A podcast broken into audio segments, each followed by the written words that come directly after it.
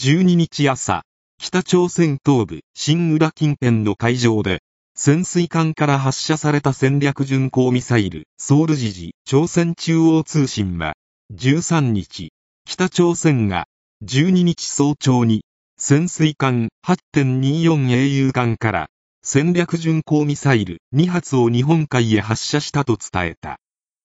North Korea test fired two strategic cruise missiles from a submarine in the Sea of Japan Sunday morning, North Korea's state-run Korean Central News Agency reported Monday.